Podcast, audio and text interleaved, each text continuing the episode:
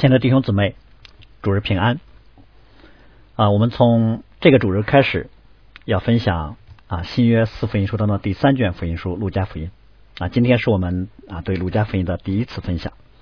在开始分享之前，我们先一同来祷告。天父，我们感谢你，愿你在各处设立你的宝座，以你话语的全能和你的灵，召集你的众儿女到你面前来敬拜你。你也借着我们在你面前的颂赞、诗歌，你自己话语的宣讲，使我们得以遇见你，真实的经历你的恩典、你的能力。愿你在你的教会当中得到你当得的荣耀。祷告奉我主耶稣的名，阿门。好，从这周开始啊，我们开始分享新约啊，分享新约的路加福音啊，正式的，我们今天分享的。啊，章节呢是路加福音的第一章啊，共有八十节经文啊，非常长啊。在正式的经文开始分享之前，我们啊先对路加福音啊有一个总体的概述啊。路加福音的作者啊，当然就是保罗的同工路加啊。路加是一位外邦的圣徒啊，是一个医生。他不单是四福音书啊，也是。新约作品当中唯一一位外邦作者。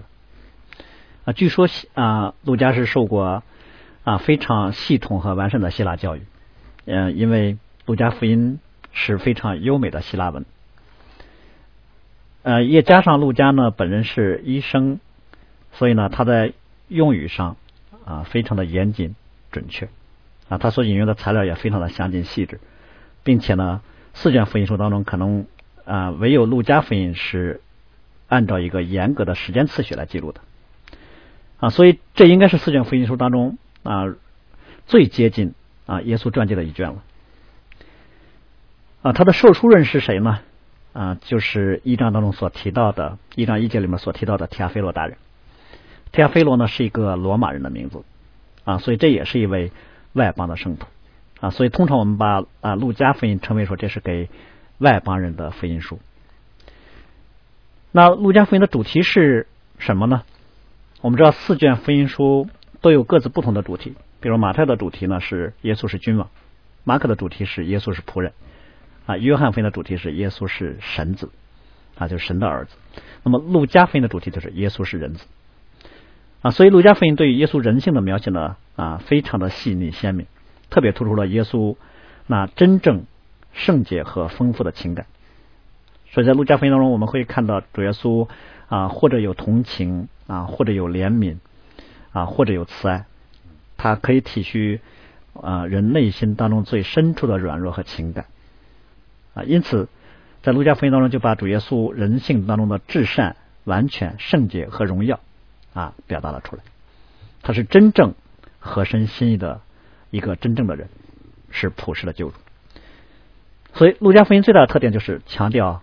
耶稣的人性，嗯，这在路加选各样材料上啊，也可以表达出来啊。比如说，对于基督降生的记载呢，是四卷书福音书当中最长的，而且呢，在家谱当中啊，上溯到了亚当。所以，路加福音也有其啊非常独有的特点。第一，就是特别强调基督的祷告。那比如在约旦河受洗的时候，唯有路加福音记载了主耶稣那个时候正在祷告。还有很多场景下，比如和法利赛人啊第一次发生冲突，拣选十二门徒，在彼得宣告了啊他的身份，登山变相等等啊，以及在教导主祷文之前，他他正是在祷告啊，所以我们就看到祷告就成为啊基督在侍奉和生活当中的指引和能力所在啊，这也是体现了他的人性。第二就是啊特别强调啊耶稣。在对人关注当中的那种细致和怜悯啊，比如啊，特别强调那个啊独生南阴城的那个寡妇的儿子的复活呢，是他独生的儿子的复活啊。也其他福音书可能也记载了那个啊雅鲁的女儿，但唯有路加福音特别强调那是雅鲁独生的女儿啊。所以主耶稣就能够体会一个人失去他啊起生挚爱的啊那种内在里面的悲伤。啊，因此呢，路加福音特别强调对于底层、对于穷人啊、对于妇女等那个时代社会边缘人群的关注。啊，我们说《路加福音》的主题经文呢是《路加福音》的十九章的十节，就是人子来为要寻找拯救失丧的人，所以路加对那个失丧的群体啊尤其的重视。所以在《路加福音》当中记载了啊啊不少的女性，比如伊丽莎白啊、亚拿等等啊，也记载了撒玛利亚人、税吏、长大麻风的乞丐啊、穷人等等，比如。好撒玛利亚人的比喻只有路加福音有。主耶稣医好了十个大麻风之后，只有那个撒玛利亚人啊回来感恩。所以路加福音因此被称为叫穷人的福音书啊。总之，路加福音的特点就是突出了一个完全的人对于残缺罪人的爱。那我们今天分享路加福音的第一章啊，这一章呢啊很长，有八十节，主要记载了世袭约翰的出生。以及天使对于基督降生的预言啊，这两位婴孩呢，在第一章当中就构成了啊基督降生的整个的啊预备工作啊，其背景呢就是那个时候希律做犹太人的王，这里面这个希律就是杀为了杀耶稣在伯利恒啊广很大范围内杀用的那个大希律，所以希律在这里就象征了一个时代的黑暗。凶恶和可怕，但上帝的工作就在人类最黑暗的时代当中显明出来。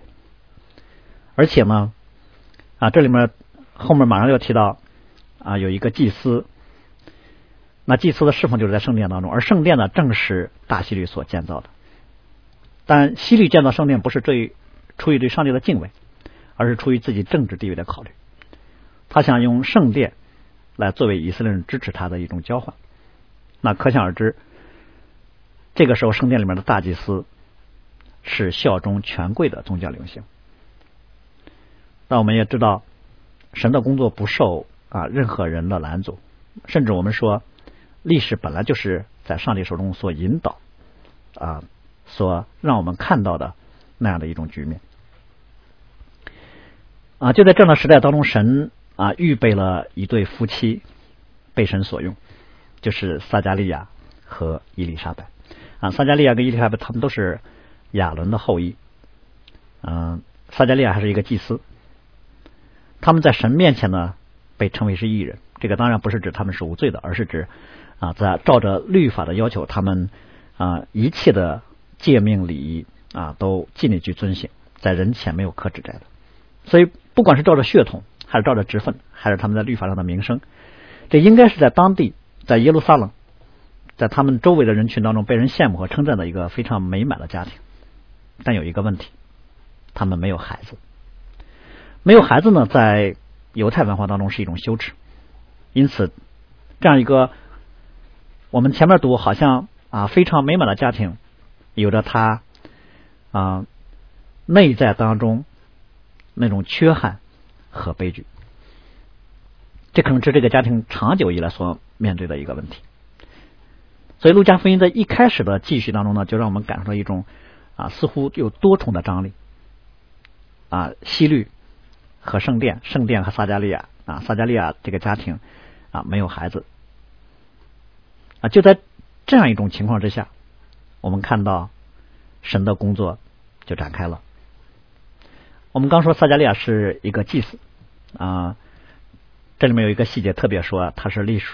啊，隶属于亚比亚班的啊，这个班次其实是在大卫时代就已经划分好的，一共有二十四班。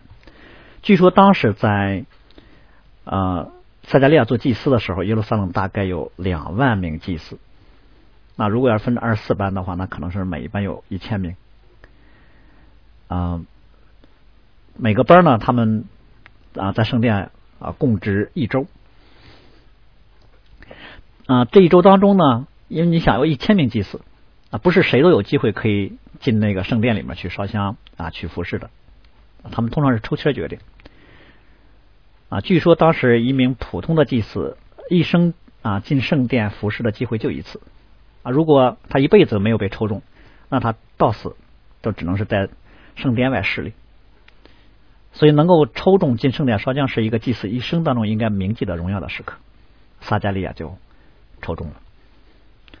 我们可想而知，撒加利亚啊带着可能非常激动的心情进入圣殿去，嗯，但是他没有想到，其实，在圣殿当中，他遇见了跟比他啊想象当中更加令他激动的事情，甚至是到了一个惊慌害怕的程度，因为他看见有天使向他显现，他听见了天使对他讲话。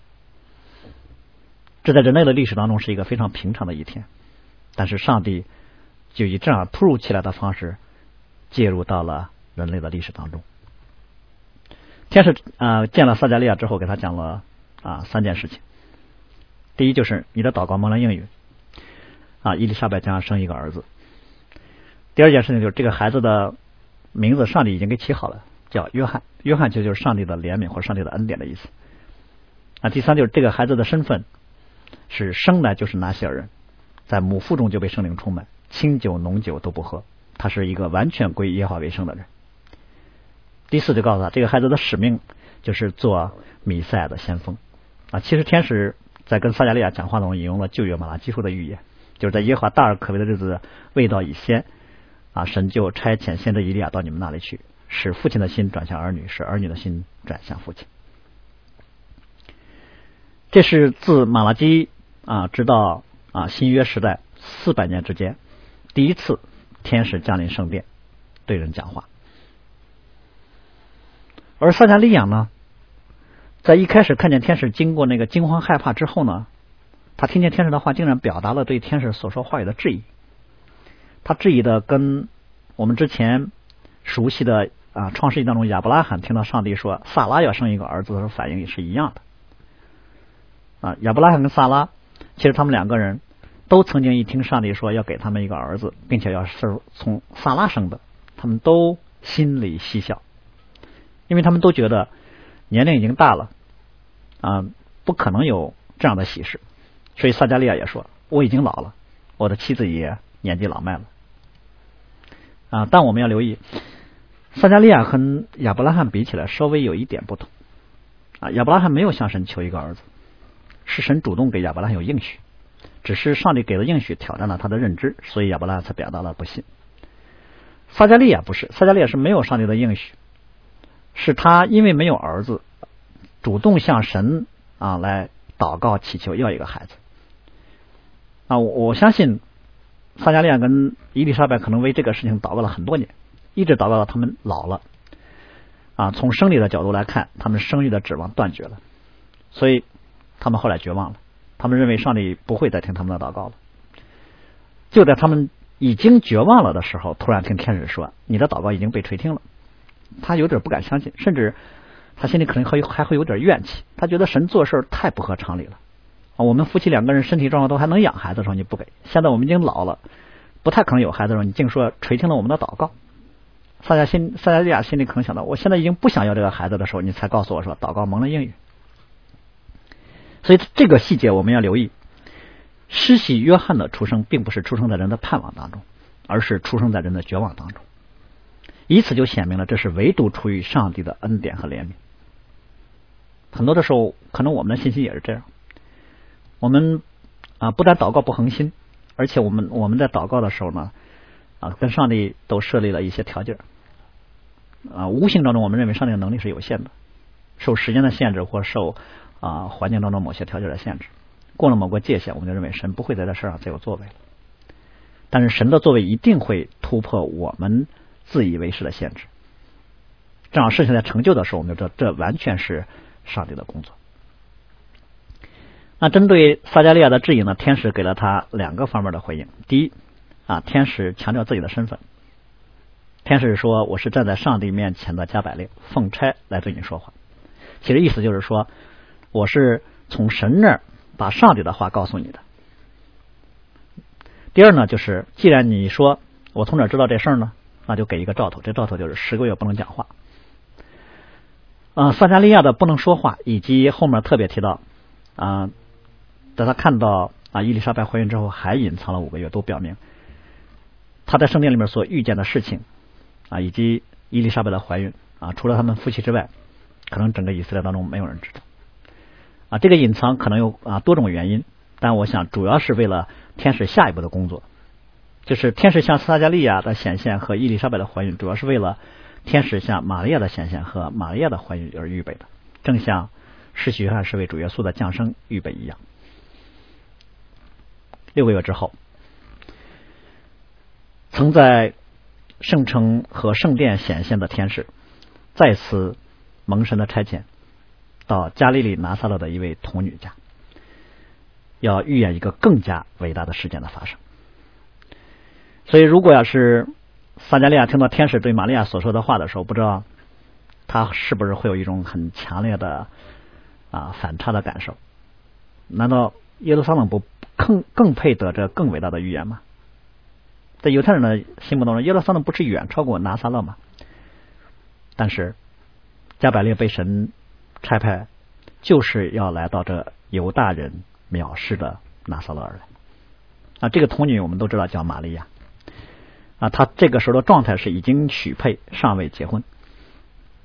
在路加福音当中多次啊提到“童女”“童女”这个词，就已经是在强调啊，基督耶稣的降生是非常独特的事情。所以加百列被派到拿撒勒，其实正是应验了神曾经借先知所说的那个预言，在以赛亚书当中特别提到，神曾经使西布伦地和拿弗他利地被藐视，但末后。这地的百姓将看见大光。那我们就看到撒加利亚和伊丽莎白都是利未支派亚伦家族的后裔，玛利亚和约瑟呢都是犹大支派大卫家的后裔。那当然，在马太福音特别提说约瑟是个异人。这两个家庭，一个在耶路撒冷，一个在拿撒勒。神的工作，在一个伟大的历史时刻当中，就是在这两个家庭当中开始的。加百列见了玛利亚之后，先称她说蒙大恩的女子。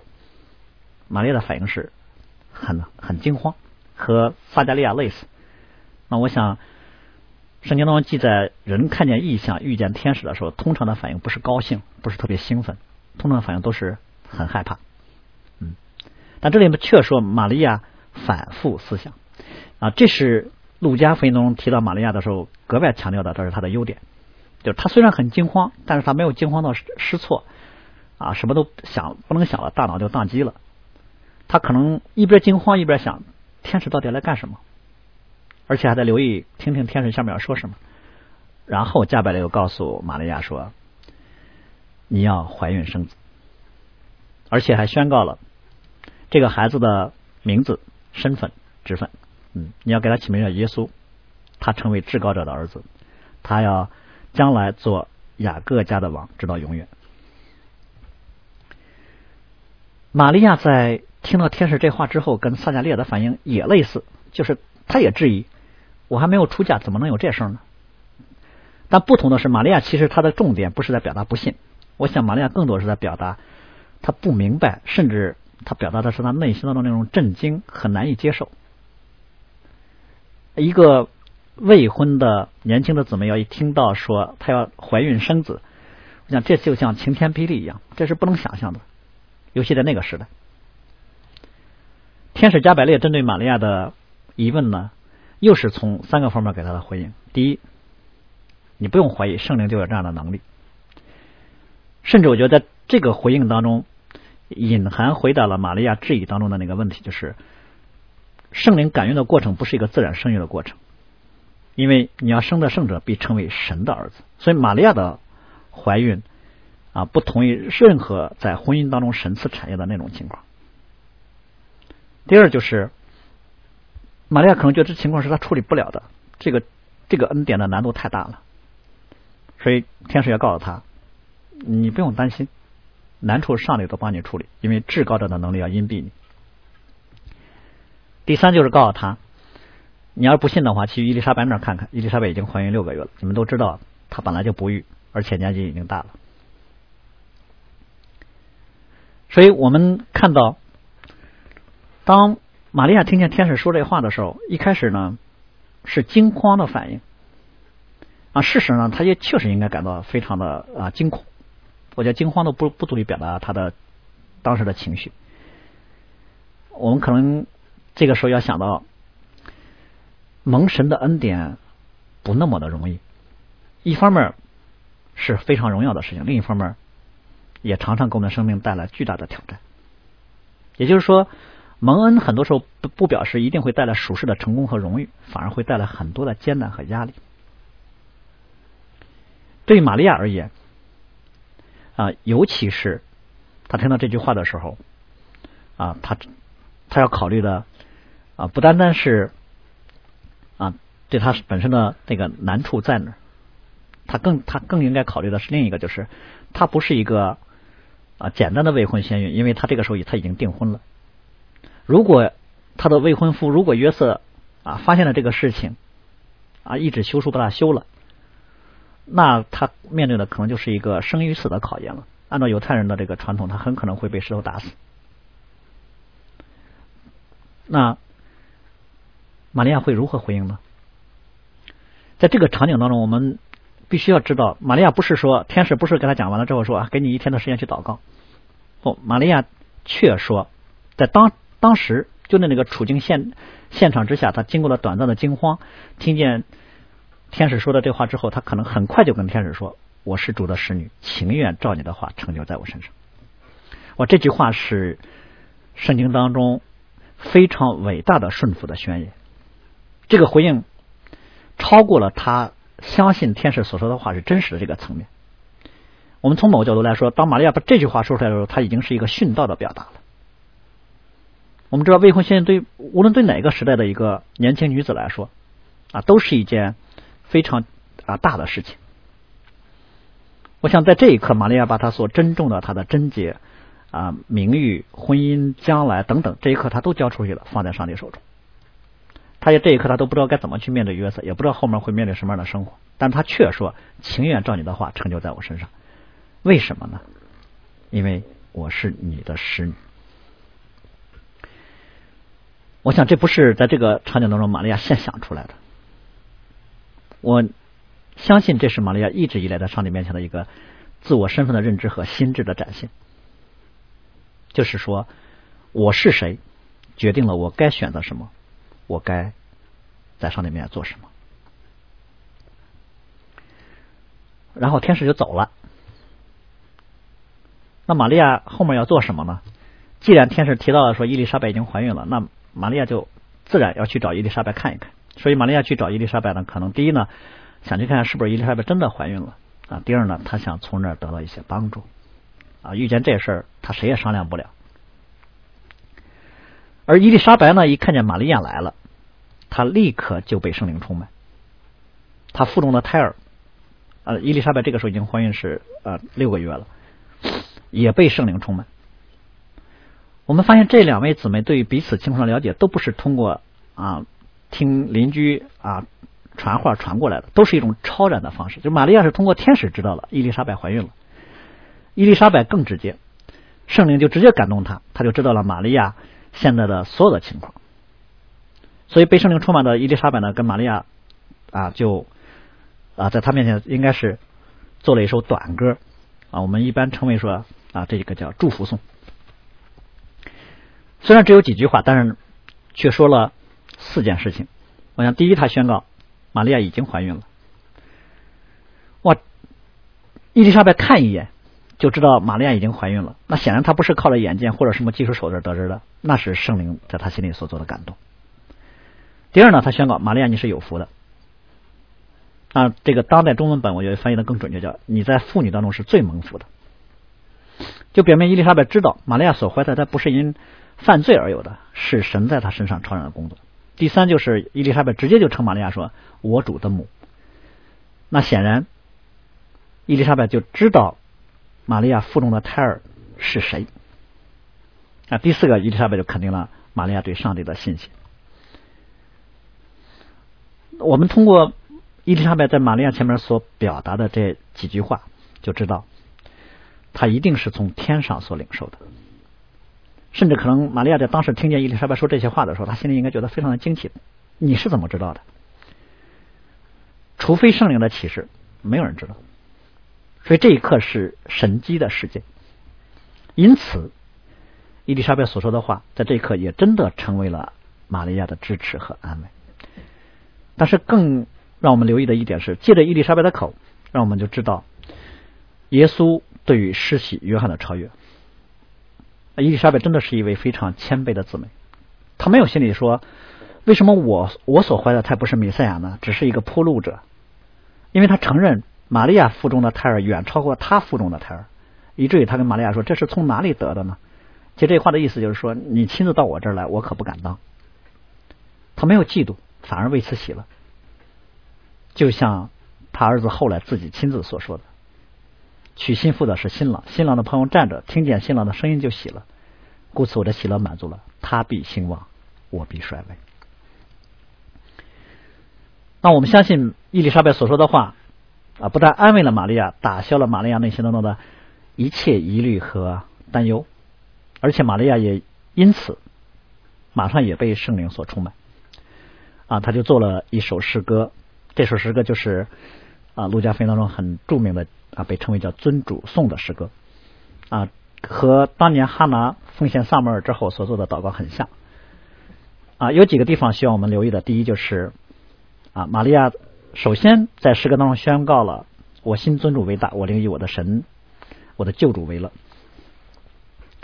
这个宣告本身，我想就像诗篇里所说的，这才是寻求耶和华的族类，是寻求里面的雅各。玛利亚的生命表现以及他。现在口中所出的虽然是被圣灵的感动，但也是玛利亚平日信仰的追求和信心的沉淀。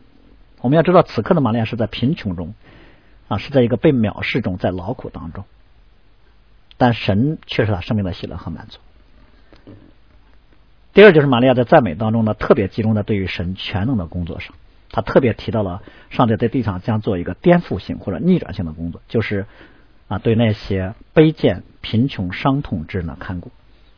主耶稣自己所说的那样，主的灵在我身上，因为他用高高我，叫我传福音给贫穷的人。保罗在格林多前书啊，也特别说到，神拣选了世上愚拙的，叫有智慧的羞愧；又拣选了世上软弱的，叫强壮的羞愧；也拣选了世上卑贱的、被人厌恶的，以及那无有的，为要废掉那有的，使一切有血气的，在神面前一个也不能自夸。啊，第三个方面就是玛利亚的尊主颂当中。特别论到了今天所发生的事儿，就是神给他们祖先亚伯拉罕之约的实现，就是神给啊先祖的应许，今天是应验的时刻。上帝伟大的救恩计划经过几千年的预备之后，终于到了成就的时候了。所以我们说，其实玛利亚的尊主颂的利益呢，啊，并并非单单纯是一个个体蒙恩的角度啊，应该是在一个更为高远的角度。就人类的历史，借着一个在卑微女子身上的工作，来到了一个伟大转折的时刻。所以，玛利亚在这个尊主颂当中说：“那有全能的为我成就了大事，这是关乎整个人类命运的大事。但这世上有权有位的，没有一个人知道。”啊，最后就记载了以色列历史上最后一位先知，也是最伟大一位先知的出生。虽然他不是乃光，他是为乃光做见证的。但是主耶稣曾评价施洗约翰说：“我实在告诉你们，凡妇人所生的，没有一个兴起来大过施洗约翰的。”犹太人的文化跟中国人很像，嗯，他的名字就一个人的名字蕴含了啊上帝在这个人身上的旨意。所以撒加利亚呢，这个所得的这个儿子，既然是神超然工作的恩赐，名字也是神起好的。那么这个孩子的名字就表达了他早就被神所分别出来，完全归给神使用的。所以撒加利亚和伊丽莎白在知道自己啊，上帝垂听了自己的祷告之后，有了这个孩子之后，他们在心智上已经把这个孩子奉献给上帝了。就是啊，很类似当年哈拿奉献萨摩尔所说那句话：“我祈求要得这个孩子，耶和华已经将我所求的给了我。”所以我将这个孩子在归于耶和华，使他终身归于耶和华。在撒加利亚十个月不能讲话，为孩子起名之后有能说话，啊，他们周围的街坊邻居啊，那些认识他们的人、熟悉他们都认出了，这是神在这个家庭当中工作的彰显。结果呢，却是众人都惧怕，就像我们前面所说，天使显现的时候，撒加利亚和玛利亚都惊慌害怕。我想，这可能是一个罪人的面对圣洁至高上帝的作为时那种自然反应。啊，圣经里面多次记录，人看见上帝的显现的时候，或者上帝作为的显现的时候，他们的反应是惧怕。比如说，主耶稣医治了那个被四个朋友抬着来的瘫子，众人就都都惊奇，并且满心惧怕。五旬节那一天，耶路撒冷教会成立，众人都惧怕。这点可能以赛亚在圣殿当中看见异象所说那句话，可以啊来说明，就是因为我们住在嘴唇不洁的人中，啊，又是嘴唇不洁的人，有亲眼看见大君王万军之耶和华。所以，一个罪人其实不能在上帝面前势力。那怎样才能在得以在上帝面前站立呢？撒加利亚开口所说出来的颂赞的诗歌，主题就是这个问题。啊，在整个路加福音的一章当中呢，我们看到有三首诗歌，就伊丽莎白的诗歌啊，指向玛利亚和她腹中的胎儿；玛利亚的诗歌啊，指向。啊，上帝的工作，撒加利亚的诗歌则非常聚焦在上帝工作当中的内容，就是拯救。嗯，但是他这个诗歌展开的思路呢，我想应该是照着他们一家三口人的名字进行的。撒加利亚的名字的意思就是神必纪念，伊丽莎白的名字的意思是神的誓约，约翰的意思就是神怜悯的恩典。所以这个孩子的使命就是。神给亚伯拉罕的应许即将应验的时候，他要做先锋，他要做预备人心的那一位，他要准备人心迎接亚伯拉罕的那一个后裔大卫的那一位子孙。所以，神的工作从亚伯拉罕到大卫到施洗约翰，都是在预备那真正的救主的降生。所以后面也特别说，呃，施洗约翰呢，虽然是出生在耶路撒冷祭祀的家族。但他却住在旷野，我想这已经暗示了新约时代上帝的工作是在旷野开道路，在沙漠开江河。整个一章啊，路加福音的整个这一章呢，我想路加啊是在论到救主降生之前，站在一个救恩历史的角度来看待基督降生之前的预备的工作。所以这一章其实路加其实是有意突出了旧约时代和新约时代的关联。表现在就是从耶路撒冷到拿撒勒同一位天使的奔走啊，甚至说亚伦家和大卫家他们彼此的这种关联，更是强调了末世的来到，一个新的救恩时代的开启。这是神在万事以前锁定救恩计划成就的时刻。